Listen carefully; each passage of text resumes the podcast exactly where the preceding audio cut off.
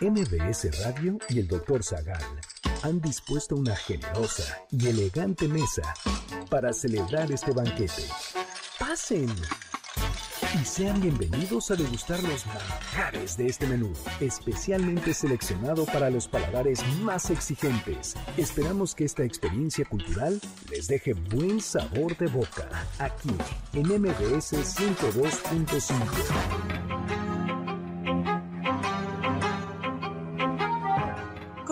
surgió el movimiento feminista? ¿Cuáles son sus olas?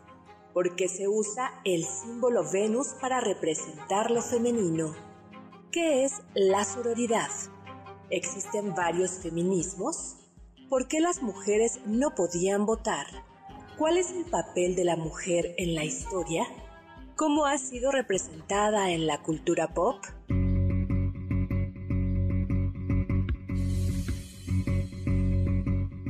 Hoy hablaremos de hijas, esposas, madres y ciudadanas, el voto femenino, la fem fatal, belleza, reproducción y destino, brecha salarial, trabajo doméstico y más sobre la historia del feminismo.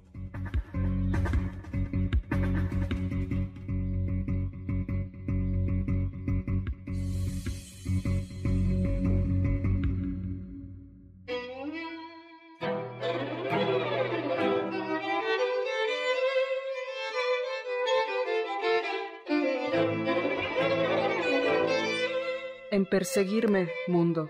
¿Qué interesas? ¿En qué te ofendo cuando solo intento poner bellezas en mi entendimiento y no mi entendimiento en las bellezas?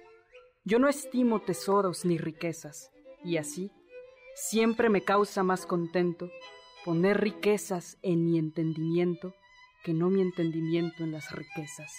Y no estimo hermosura que vencida es despojo civil de las edades ni riqueza me agrada fementida, teniendo por mejor en mis verdades consumir vanidades de la vida que consumir la vida en vanidades.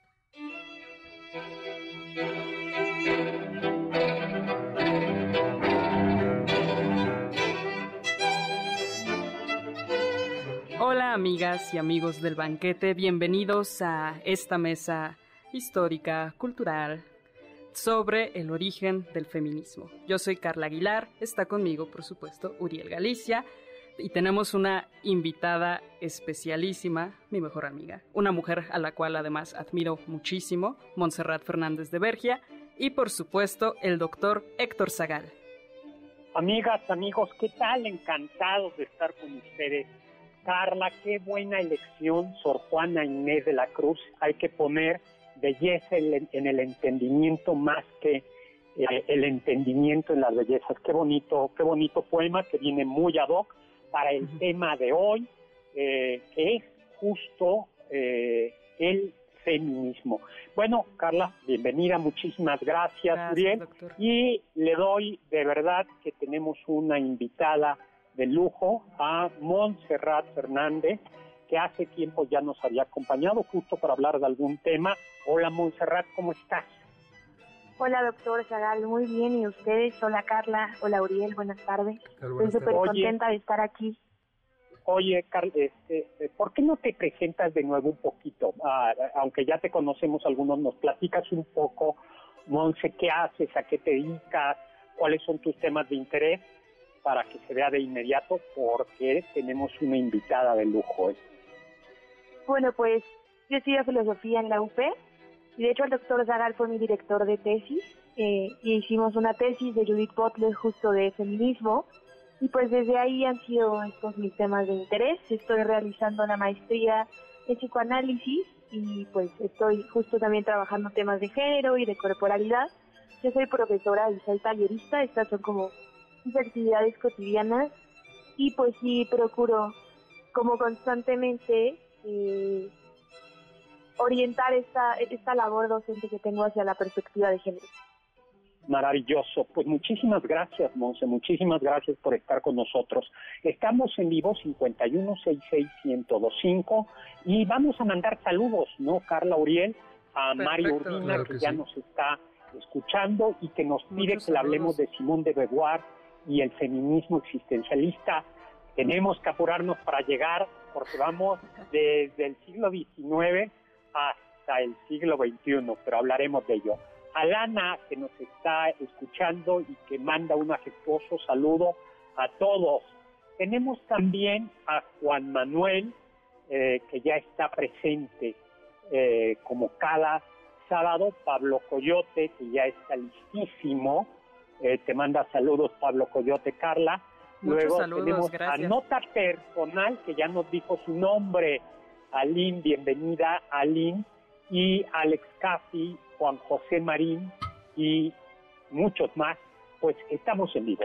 Eh, lo primero que hay que decir es que el 8 de marzo no se celebra y no se conmemora, yo creo que no hay que, no, no se trata de felicitar a las mujeres como si fuese el día de San Valentín, sino que es una conmemoración. Es una conmemoración eh, porque el 8 de marzo de 1857, mujeres que trabajaban en la industria textil en Nueva York organizaron una huelga pidiendo pues lo elemental, eh, mejorar sus condiciones de trabajo, que les incrementaran el sueldo.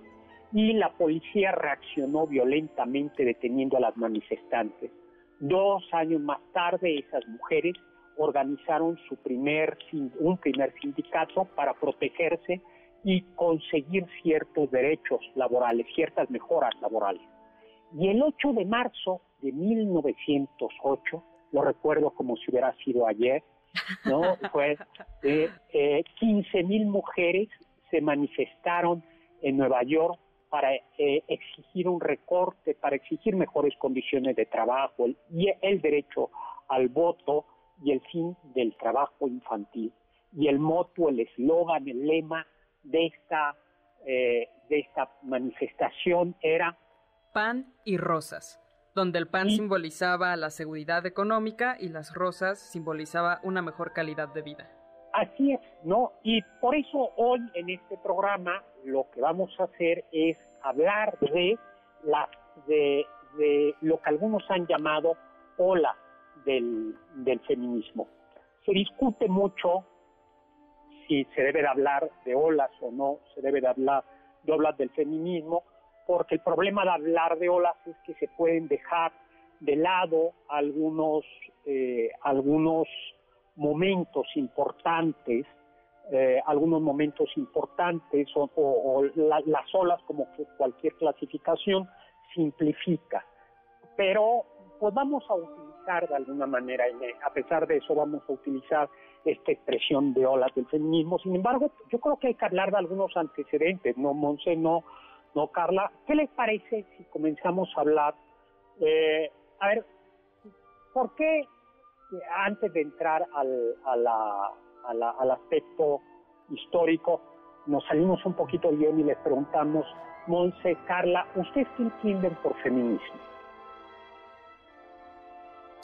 Mm, esa es una excelente pregunta, doctor, porque podríamos hablar del feminismo como una búsqueda de igualdad de condiciones, de derechos, de un lugar en la sociedad, pero igualmente hay que, se lucha mucho igual por reconocer que hay una feminidad, que hay un asumirse mujer, que no está peleado con un asumirse varón, no es que el feminismo quiera borrar a los varones, ni mucho menos, ni que se busque oprimirlos, sino más bien que la diferencia sexual y la diferencia de género no implique una desigualdad social ni política.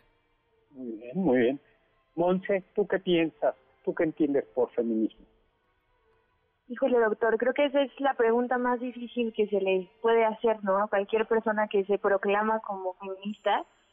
Pues yo creo que el feminismo es un movimiento ideológico que se traduce y es una lucha social, ¿no? Y entonces, pues se alimenta de la teoría se alimenta también de cierta práctica y cierto activismo. Se pretende un poco, como dice Carla, ¿no? que la diferencia sexual y de género, tanto en orientación sexual ¿no? como, en género de las mujeres respecto a otras mujeres o respecto a los varones no sea una motivación para la desigualdad, ¿no? Y creo que el feminismo lo que busca fundamentalmente es pues cuestionarnos estos mecanismos de exclusión que como sociedades articulamos donde excluimos, ¿no? De repente a unos otros que en esta ocasión pues son unas otras que, que somos o son, ¿no? Las mujeres. Entonces como hay varios tipos de mujeres, pues habrá varios feminismos y habrá varias rutas y habrá varios caminos. Muy importante, varias rutas, varios, varios caminos, varios tipos de feminismo. Pues mi querido Uriel, vayamos a, lo, a, los antecedentes del, algunos antecedentes del feminismo. Las 13 colonias de Estados Unidos, ahí hay, hay un antecedente que no es, un antecedente muy remoto por lo, por lo que parece, pero, pero es, pero ¿a ti te suena eso, Uriel? Pues sí, tengo entendido de, de, una señora llamada Judith que escribió una especie de, de ensayos que hablaba sobre, sobre como por ejemplo el nuevo, la nueva mujer americana después de la, de la guerra de independencia, porque ella fue una, una sobreviviente de la guerra de independencia. Habla que esta nueva mujer necesita educación, necesita ser pragmática, que este, necesita tener confianza en sí misma, respetarse y ser fuerte. Pero aquí hay algo curioso. Dice que no debe ser fuerte ni respetarse por ella, sino por su familia. Entonces, este, aquí es, aquí es cuando, cuando pues, yo, yo entré en conflicto porque yo estaba leyendo esto y dije, wow, qué padre que esté pensando esto, pero ya cuando dice que no es por ella, sino por su familia, es cuando me entró el, el problema, ¿no? Porque pues, todo tiene que ser para, para ellas mismas, ¿no? Claro, la nueva mujer republicana, ¿no? Pero al fin y al cabo era, era para ayudar al varón, era desde lo privado, ¿no? Era Judith Sargent Murray, que murió en 1820. Un momento muy interesante es la Revolución Francesa. Uno diría que con la proclamación de la con la Declaración de los Derechos del Hombre y del Ciudadano aprobada el 28 de agosto de 1789, finalmente se había alcanzado lo evidente y es eh, el derecho, los derechos de la mujer. Pero, oh sorpresa, ¿qué pasó en la Revolución Francesa una vez que se declaró los derechos del hombre y del ciudadano? ¿Cómo se interpretó esto? No sé, Monse, Carla, Monse. Sí, doctor. Pues en, la Revolución Francesa, cuando hablamos de estos derechos del ciudadano, esta libertad y esta fraternidad y esta igualdad que, que tanto proclama la Revolución Francesa, pues el concepto de ciudadano se circunscribe al varón, ¿no? Y a un cierto tipo de varón, además. Dicho sea de paso, no eran todos los varones, sino un tipo de varón específico también. Y pues acá las mujeres fueron absolutamente relegadas. Empezó a haber también molestia, porque muchos de estos ideales políticos de la Revolución Francesa, y de las resoluciones, ¿no? intelectuales que se daban a ciertos problemas políticos provenían de las esposas de estos políticos de los salones, en, las casas del té, etcétera, y entonces ellas comienzan a, a reconocer que no son reconocidas y que no son parte de este ideal del ciudadano y que por ende sus necesidades no van a ser escuchadas, no serán parte de esta nueva democracia y pues eso las hace, hace que las mujeres comencemos históricamente a reconocer con mucha más fuerza que esto que llamamos opresión es sistemática o parece ser sistemática y entonces empieza a articular una lucha frente a este sistema, vaya, ¿no? Y pues de ese modo empiezan a surgir las primeras células feministas, las primeras colectivas, las primeras intervenciones al espacio público, y sin embargo, es llamativo que las mujeres jugaron un papel muy importante, un importante papel activo en la revolución. De hecho, cuando la familia real eh, la traen, es, llevada de París, perdón, de Versalles a París, quien organiza la marcha es una mujer que llega en un mercado batiendo un tambor y llamando pues a la rebelión y es un conjunto de mujeres, un importante conjunto de mujeres armadas con cuchillos, espadas, que llegan junto con la Guardia Nacional al Palacio de Versalles para exigir que el rey se traslade eh, a París. Y hay un activista muy importante eh, eh, en este en esto. Bueno, pues ya no nos va a dar tiempo de hablar de esta mujer, Olimpia. Nos tenemos que ir a un corte eh, y le mandamos antes del, del, corte un saludo a Chavalace, eh, que ya nos está escuchando, a José Luis Vázquez y, a César Álvarez. Regresamos muchos saludos. Minutos.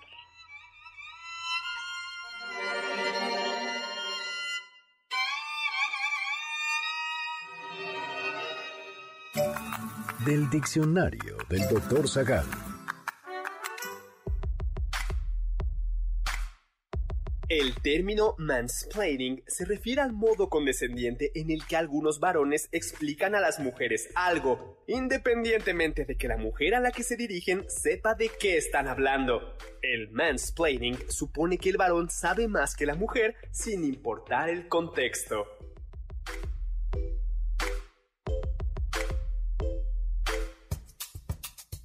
¿Quieres felicitar al chef por tan exquisito banquete? Llámale al 55 51 66 1025 en MBS 102.5. ¿Quieres contactar a los ayudantes del chef? Puedes escribirles en Twitter, arroba Carla Paola-AB, Pablo Alarcón, arroba Pablo Alar, Héctor Tapia, arroba Toy Tapia.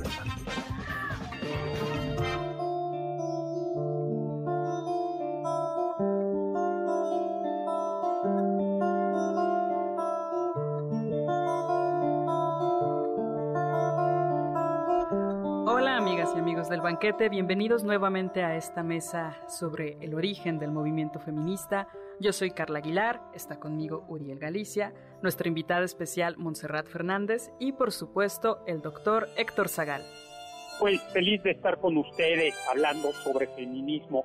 Oye, antes de que sigamos con este tema, Carla, vamos a hacerles, Uriel, Carla, una invitación especial porque vamos a tener un banquete muy especial el próximo sábado 13 de marzo, ¿qué es lo que vamos a hacer? Vamos a tener un programa interactivo muy dinámico donde ustedes van a ser quienes elijan el menú del día. Pueden hacernos todo tipo de preguntas. ¿Cuál es nuestra anécdota favorita? Preguntas sobre mitología, historia, cultura, también sobre nuestra experiencia tras el micrófono. Y vamos a poder meter algunas llamadas para platicar un poquito con ustedes durante el programa. Exactamente, próximo sábado 13 de marzo, un banquete a la carta. Eh, vamos a ver de qué hablamos, ¿no? Porque cumplimos 11 años, cumplimos 11 años al aire. Hace 11 años, ¿cuántos, qué edad tenías tú, Uriel? Yo hace 11 años tenía dos, no, 12 años, no. Mm.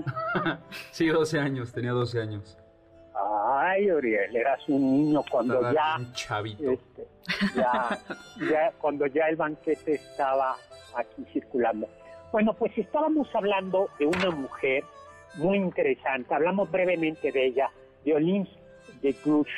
De Gouges. Eh, ¿Qué nos cuentas de ella, Carlita?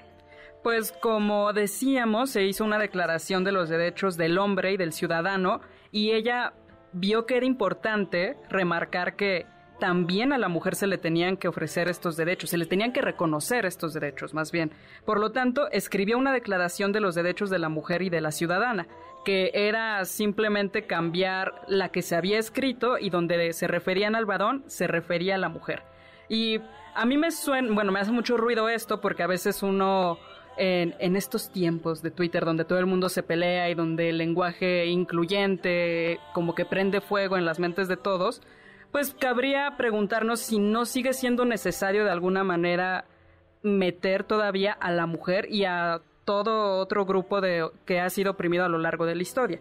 Y bueno, ella, eso fue lo que ella hizo, una declaración de la mujer y de la ciudadana, donde además se lamentaba de que la mujer no tuviera derechos cuando, cito, si la mujer tiene derecho a subir al cadalso, también debe tener el derecho de subir a la tribuna y tristemente ella fue guillotinada. No fue guillotinada por su feminismo, sino por su posición política que estaba eh, hacia la derecha de los jacobinos. Pero pues hablemos entonces, la primera ola va más o menos que de la Revolución Francesa hasta el, eh, hasta el conseguir el voto, hasta que se consiga, se consigue el, el, voto, femenino. Que es por eso que decíamos un poco que las olas no, no las podemos tomar realmente como muy fijas, porque por ejemplo, esa primera ola muchos piensan que se termina en 1920 cuando la mujer estadounidense consigue el voto, pero por ejemplo en México esa ola se extiende hasta 1953. Es cuando bajo Adolfo Ruiz Cortines se consigue el, el voto, por ejemplo, ¿no? Exacto. ¿Y cómo fue, ahora, cómo fue en la revolución? en la revolución mexicana, la, la mujer y la revolución mexicana, ¿qué papel juegan? ¿Hubo feministas? ¿Hubo algún intento? Eh, Carla, Monse, Uriel, no sé. Pues durante, bueno, ya de una vez iniciado el movimiento revolucionario, mujeres que se adentraron en la política, estaba Hermila Galindo, que fue quien se encargó de hacer un congreso feminista en Yucatán en 1916, y desde entonces, y acompañada de muchísimas otras feministas, ya se buscaba el sufragio femenino y se intentó pasar eh, pues el voto femenino, pero pues no llegó. Con Lázaro Cárdenas. Ah, ¿qué pasó, doctor? No, que fue terrible lo que le contestaron a Hermina Galindo. Le dijeron, eh, en efecto puede haber mujeres que excepcionalmente estén, puedan... Estén preparadas para votar. Para votar, pero la mayoría no, o sea, con la, con la, con la mano en la cintura. Así es. Y luego, eh, entonces esa, yo creo que la, la primera ola, el gran tema es el derecho, el, el derecho al voto, ¿no? Exacto. Y la segunda ola, a ver, ¿qué diríamos de la segunda ola? Monse, ¿tú cómo...? Sí, pues de la segunda ola, pues más o menos se estima que comienza a la, a la mitad del siglo XIX, termina más o menos eh, la segunda mitad del siglo XX, pensemos como en 1848 a 1960 más o menos, y pues acá todavía en muchos países se lucha por el sufragio universal, porque a pesar de que justo lo que decía Carla, ¿no? Se considera que la primera ola termina con el sufragio femenino, es verdad que en muchos países como México el, voto se obtuvo mucho después, ¿no? Y entonces en los lugares donde no se había logrado el sufragio femenino, pues se incluye también dentro de la agenda de, esta llamada segunda ola. también tiene que ver esta segunda ola con los derechos reproductivos, ¿no? Con, con, con esta idea de decidir sobre mi propia reproducción, sobre cuándo quiero embarazarme, y pues esto obviamente llevó a que la segunda oleada del feminismo se empiece a cuestionar por la sexualidad de la mujer, por la autonomía de la mujer en todos los sentidos, ¿no? La posibilidad de tener un sueldo propio, la posibilidad de tener cosas a mi nombre, ¿no? De tener una autonomía sobre mi propia vida económica, libertad financiera, pero también libertad sexual, también libertad reproductiva. Y pues justo se introducen ya categorías marxistas en la segunda oleada feminista, ¿no?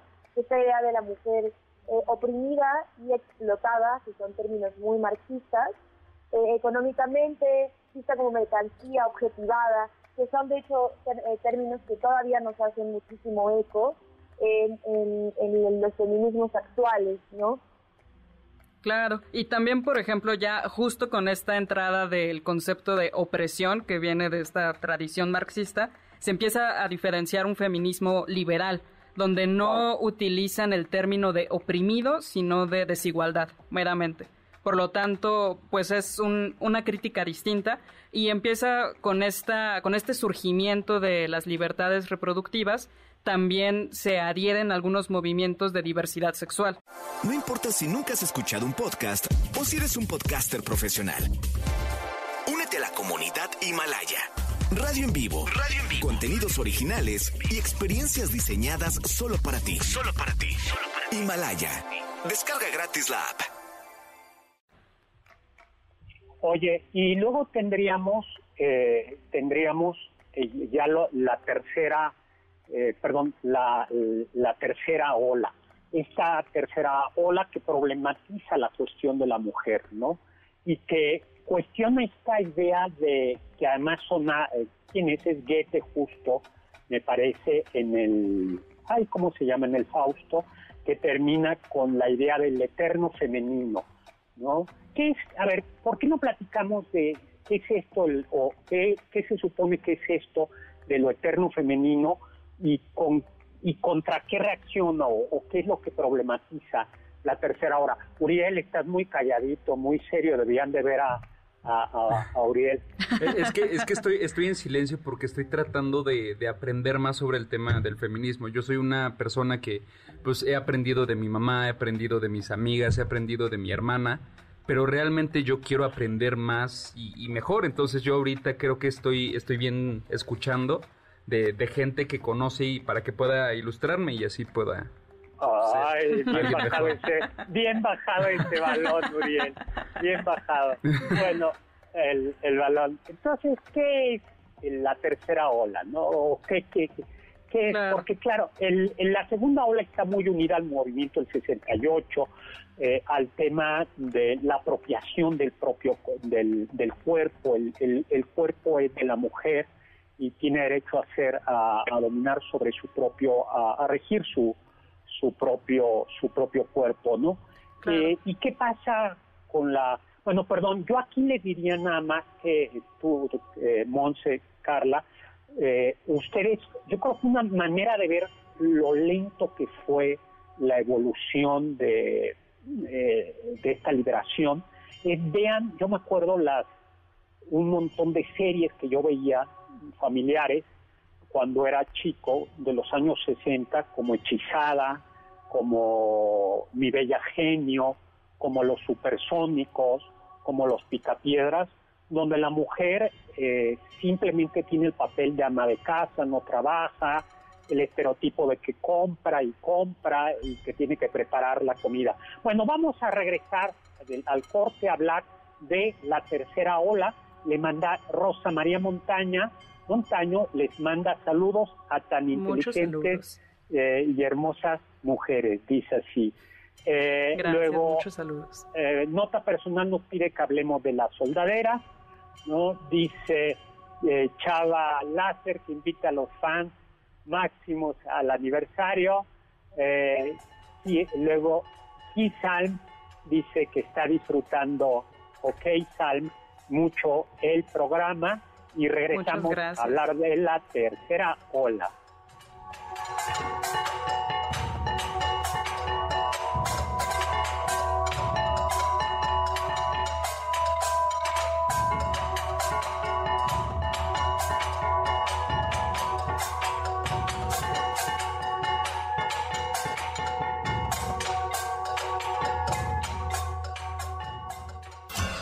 Los sabios dicen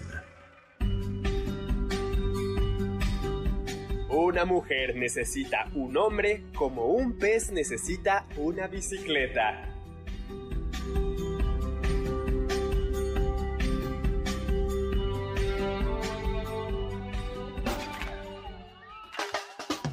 ¿Faltaste alguno de nuestros banquetes? ¿Quieres volver a degustar algún platillo? Escucha el podcast en mbsnoticias.com. MBS 102.5. ¿Tienen algún comentario? Pueden contactar al chef principal, el Dr. Zagal, en Twitter, arroba hzagal.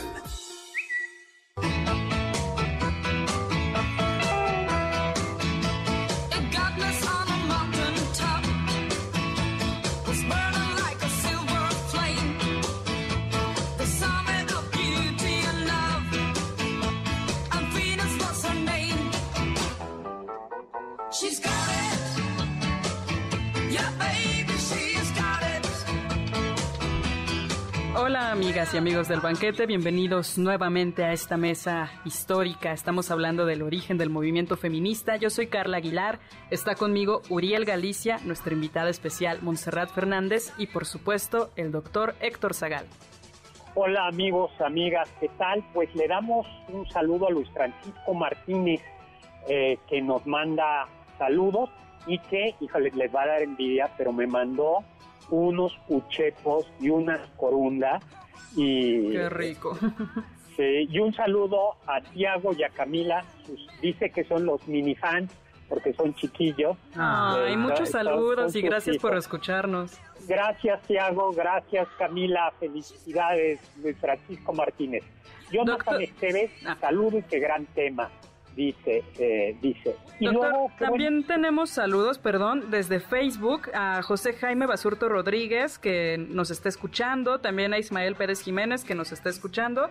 Y bueno, esta canción la pusimos en, como entrada de este bloque a petición de, de alguien que nos escucha. Por favor, discúlpame que no encuentre tu usuario, ya lo perdí, pero muchísimos saludos. Y me parece interesante, estábamos un poco nerviosos sobre meterla o no, pero bueno, nos da pie justo a contestar esta idea de que es el eterno femenino, porque el eterno femenino, Monse ya también dirá qué, entiende ella por esto, pero para mí es como esta esencialización de qué es ser mujer.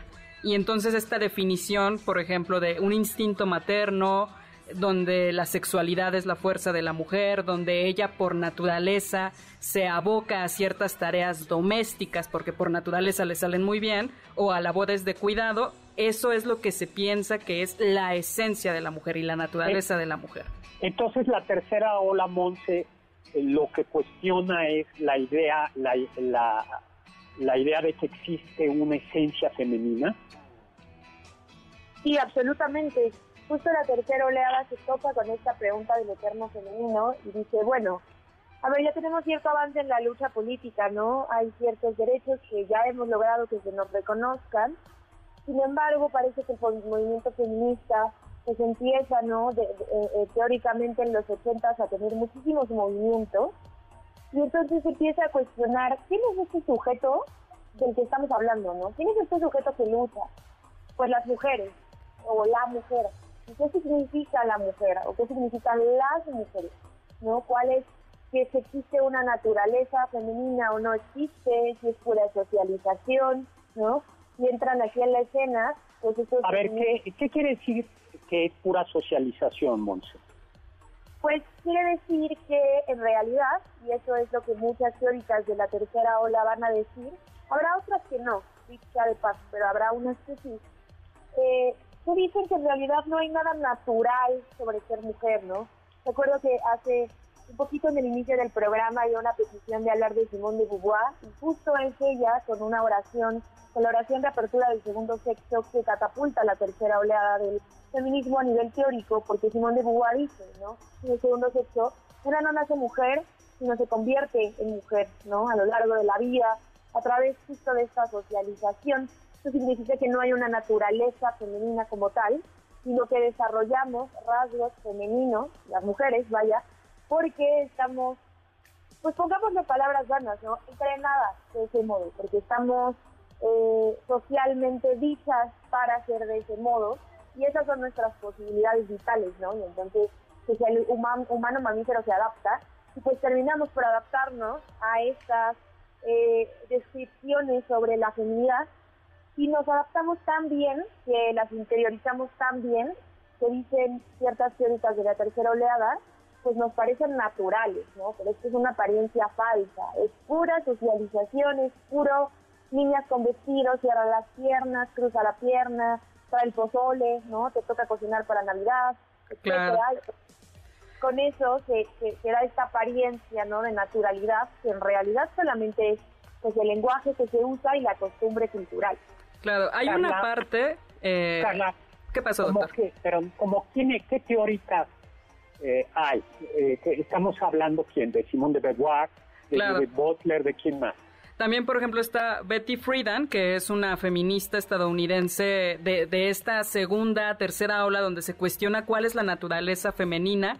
Y ella escribe un texto que se llama La mística, la mística de la feminidad, me parece que ese es el título correcto, y empieza a preguntarse cuál es esta naturaleza, cuál es esta esencia de la mujer a partir de un momento muy interesante en la historia que es la posguerra. Después de la Segunda Guerra Mundial, las mujeres ya se encuentran con liberadas de alguna manera, como dice Monse, hay un avance en, esta liberación, allá hay una entrada fuerte en el ámbito laboral, igualmente la, la píldora anticonceptiva, el uso de métodos anticonceptivos, y por lo tanto se empieza a desquebrajar un poco cuál es el lugar de la mujer y por qué ese debería ser su lugar. Entonces este libro de Freedom, de la mística de la feminidad, intenta responder un poco por qué se están cuestionando las mujeres eso y hacia dónde van, una respuesta. Bueno, en realidad, ¿qué es ser mujer?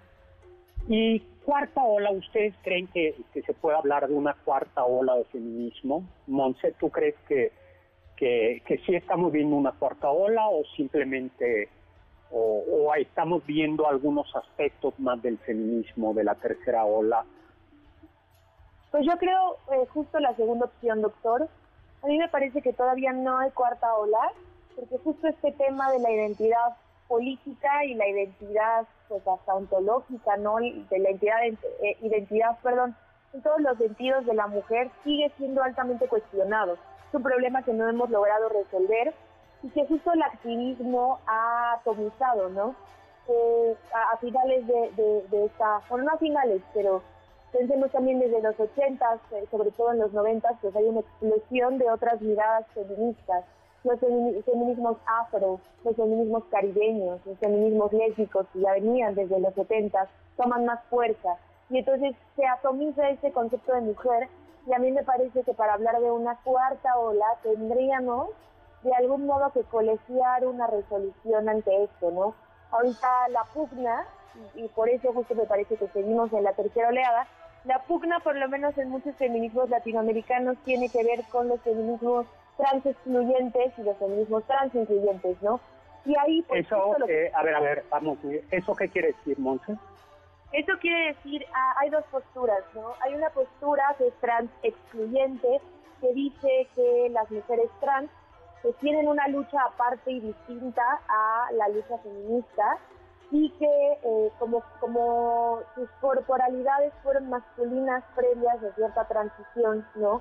No pertenecen como tal en el movimiento feminista porque no, sus cuerpos no han sido socializados como mujeres. Entonces eso en Latinoamérica se traduce a pues violencia sexual y violencia acoso, etcétera, ¿no? Entonces como estos cuerpos han tenido vivencias muy distintas a las de y ahí aquí estoy entrecomillando con mis manitas, ¿no? de las mujeres eh, normales, vaya, eh, como sus experiencias han sido distintas a lo que se considera la mujer mexicana o latinoamericana, pues no se les incluye en el movimiento. Mientras que el feminismo trans incluyente sí reconoce que la lucha de las mujeres trans está incluida en el feminismo. Y como es este concepto todavía de que es mujer, pues, pues muy bien. Oye, pues tenemos que ir a un corte. Eh, rápidamente, Chava Láser nos dice que dice, inviten a los fans máximos, o sea, yo por el aniversario. ¿Sabes? Por la pandemia no podemos hacerlo. ¿Se acuerdan que hace, qué fue? Hace un año. hace dos años, doctor. Hace dos años hicimos una fiesta eh, en los almendros de MBS y, y bueno, pues ahora no podemos tener reunión banquetera, eh, pero el año próximo vamos a tener una fiesta, seguro que sí. Pero lo, lo sentimos, pero, pero ustedes pueden estar sentados a la mesa y pueden participar, hablar, mandarnos mensajes en nuestras redes, preguntarnos y hablar por teléfono. Por cierto, estamos en vivo 51 66 1025 y regresamos.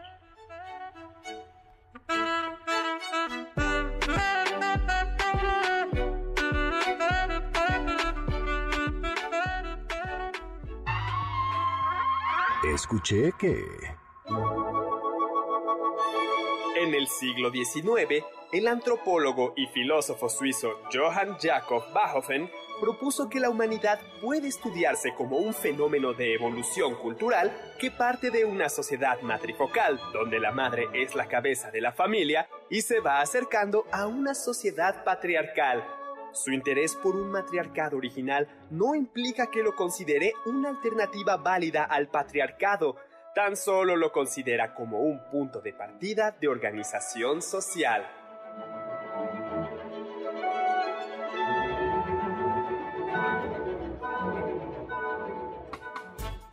Contacto con nosotros en nuestra página de Facebook, Doctor Zagal. Ya volvemos a este banquete después de un ligero entremés comercial. ¿Listos para el siguiente platillo? Quédate con nosotros. Aún hay mucho por picar y la promesa sabrosa, el postre. Hay quien dice que...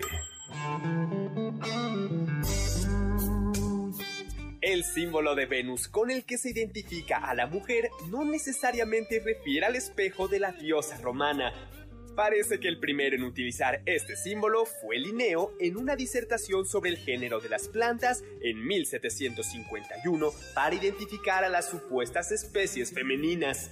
El símbolo lo tomó de manuscritos de química en los que se asociaba el símbolo de Venus al cobre, elemento que, a su vez, estaba asociado al planeta Venus según el lenguaje simbólico de la alquimia.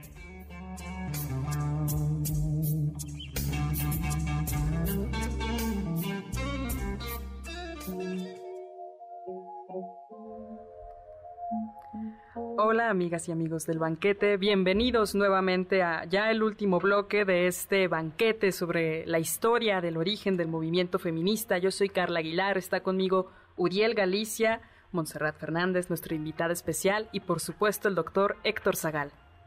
Pues un gusto estar con ustedes. José Luis Vázquez nos dice que qué tal si hacemos la fiesta virtual este año. Fíjate que hay que darle vueltas a esta. A lo mejor podemos tener una fiesta de conmemoración virtual. Nos llevamos esto como tarea, Uriel, que tienes cara como de que eres buen organizador de sí, podríamos, podríamos, por ejemplo, hacer tres llamadas de, de Google Meets y ya hay que se conecten todos y ya pueden comer con nosotros. Yo creo que es una gran idea. ¿eh? Hay que darle vueltas a la idea. Hay a ver qué se nos ocurre. Luego, Pablo Torres Corpus nos dice que nos recomienda un libro, que eh, un texto que se llama Machismo Invisible de Marina Castañeda y nos saluda desde Zacatecas. ¿Usted lo conoce el libro? saludos. Mm, no lo había escuchado, doctor. Bueno, pues hay que leerlo. Muchas, muchas, eh, muchas gracias. Y también a Matías le mandamos un saludo. Oye, ahora, eh, después de hablar ya de la cuarta ola o la no cuarta ola, a mí se me ocurre que podemos como hacer como temas misceláneos, salpicado.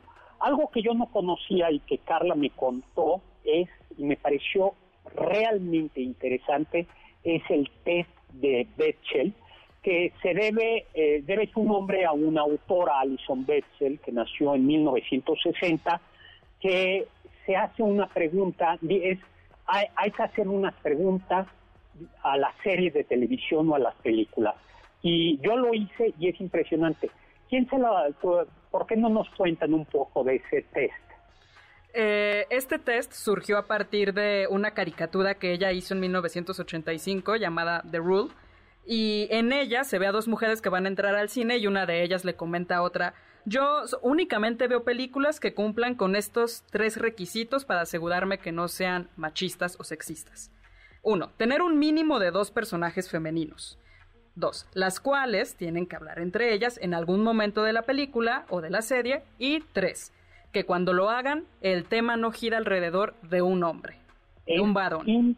Es impresionante cómo, eh, cómo es la, eso es brecha, las mujeres en, en, el cine tienden a hablar de, de mujer, de otros hombres. Exacto, siempre el tema gira alrededor de el varón que les gusta. O ayudar al protagonista, ¿no? Exacto, ayudar al protagonista y bueno, hagan este test con sus series favoritas a ver, a ver cuáles cumplen y cuáles no. Que algo interesante, por ejemplo, en, en, Harry Potter me parece que hay como tres películas donde sí hay personajes femeninos y son fuertes, pero jamás hablan entre ellas. O sea, Hermione, la más lista, nunca habla con nadie más que con Ron y con Harry Potter. O también en El Señor de los Anillos. Eh, me parece que ahí no se cumple tanto porque a mí me encanta la escena donde está esta mujer que se enfrenta ya al señor obscuro a Saudon y él le dice, ningún hombre puede matarme. y ella dice, yo no soy un hombre, soy una mujer. Pero, por ejemplo, hay, hay personajes femeninos muy fuertes, muy importantes, pero jamás hablan entre ellas. Entonces, hagan este test con sus series favoritas a ver qué tal. Y otro estereotipo, otro es la fan fatal, la mujer fatal. ¿Qué nos pueden decir eh, a la Monse de esta idea de la mujer fatal? Pues la fe fatal o esta mujer eh, fatal usa su sexualidad como un arma ¿no? está interesada en la maternidad, no está interesada en la familia, no está, no es una mujer de casa, como se dice aquí en México, ¿no? No es una mujer de buena familia, vaya. Es una mujer más bien que tiene de ideales bastante masculinos, si lo pensamos, ¿no? Es fría, aunque es pasional, sexualmente activa y autónoma, ¿no? Es cínica, usa la sexualidad a su favor, incomoda al resto de las mujeres y de otros varones incluso, es atractiva y entonces está diseñada para ser esta mujer que se te escapa de las manos, ¿no? Que, que, puede pasar dos cosas con ella eh, de manera común. La primera es que se muere, ¿no? La hacen fatal eh, me acuerdo mucho en una clase de ética, doctor, que también tú hablabas de, las adúlteras, ¿no? De Ana Karenina y demás, que nos decías. Es muy curioso cómo estas mujeres adúlteras siempre terminan muertas. Entonces, ese es un destino posible de la pen fatal. Y el, otro destino, y el otro destino es que encuentran su roto para su descosido, ¿no? Ay, por fin encontré un hombre que me hace querer cambiar y voltearme hacia todos estos valores familiares y femeninos y entonces la arregla en algún sentido. Pues, pues, es como la película de Red Sparrow, ¿no? Ah, salió hace unos, creo que cuatro años, donde es protagonista esta Jennifer Lawrence, pero ella, por ejemplo, busca, o sea, la, la como que la meten a una agencia de, de, bueno, de agentes secretos, pero ella ocupa todo lo que le enseñan para poder liberarse de, de, de esta como esclavitud, ¿no? De, no, no, no sé, wow, está increíble. Oye, Monse, yo te tengo una pregunta. ¿Un hombre podría ser feminista? Esa es una gran pregunta, Uriel, y es una pregunta muy taquillera. Yo creo de inicio que habría que cuestionarnos si cualquier persona puede ser feminista. Habría que preguntarnos si el feminismo es una cuestión de identidad. Yo no creo que vaya por ahí, yo creo que va en el sentido de articulación política, que es distinto. Pero imaginemos que sí se puede ser feminista. Yo pensaría que... Oye, Monte, cuando dices articulación política, lo que te refieres es que el feminismo no es una identidad personal, sino el feminismo es una posición política, ¿verdad? Sí, absolutamente, una posición política y social, ¿no? Que interpreta la historia y que interpreta muchas cosas con bajo ciertos preceptos, eh, ciertos presupuestos incluso, ¿no? Eh, y sobre los hombres, doctor y Uriel, pues yo creo que los varones pueden ser antipatriarcales o antimachistas, ¿no? Y en ese sentido es toda esta campaña que se ha hecho recientemente de Rompe el Pacto, donde pues al varón claro que le corresponde un papel en la lucha, la llamada lucha por la emancipación femenina, que es romper el pacto con otros varones, ¿no? Dejar de sexualizar, de objetivar. Sin embargo, en el del movimiento, yo creo que ahí más bien el varón tendría que ceder su espacio a la mujer. No sé tú qué piensas, Car. a mí me parece interesante. Doctor, rápidamente, simplemente, por ejemplo, cuestiones políticas. Yo no, yo creo que es posible que los políticos varones representen y luchen por los derechos femeninos. Sin embargo, es importante decir que si no hay presencia femenina y se busca y se invita constantemente a las mujeres, entonces su voz seguirá siendo silenciada. Muy bien. Pues tenemos mucho espacio para reflexionar. Muchísimas gracias, Montserrat, Carla, Uriel. Gracias, Muchísimas gracias a Juan Carlos Castillo, eh, a Juan Carlos Castillo Producción. Muchísimas gracias a Héctor Tapia. También a Carmen Cruz Larios en cápsulas. Muchísimas gracias en controles a Luis Morán. Y los dejamos con el siguiente programa, Balones al Aire, con, Eduardo Chabot y todo su equipo. Muchas gracias por todo. Gracias. No, gracias a ustedes. Y los dejamos, como siempre, con Immanuel Kant, Chapereaude, Atrévete a saber.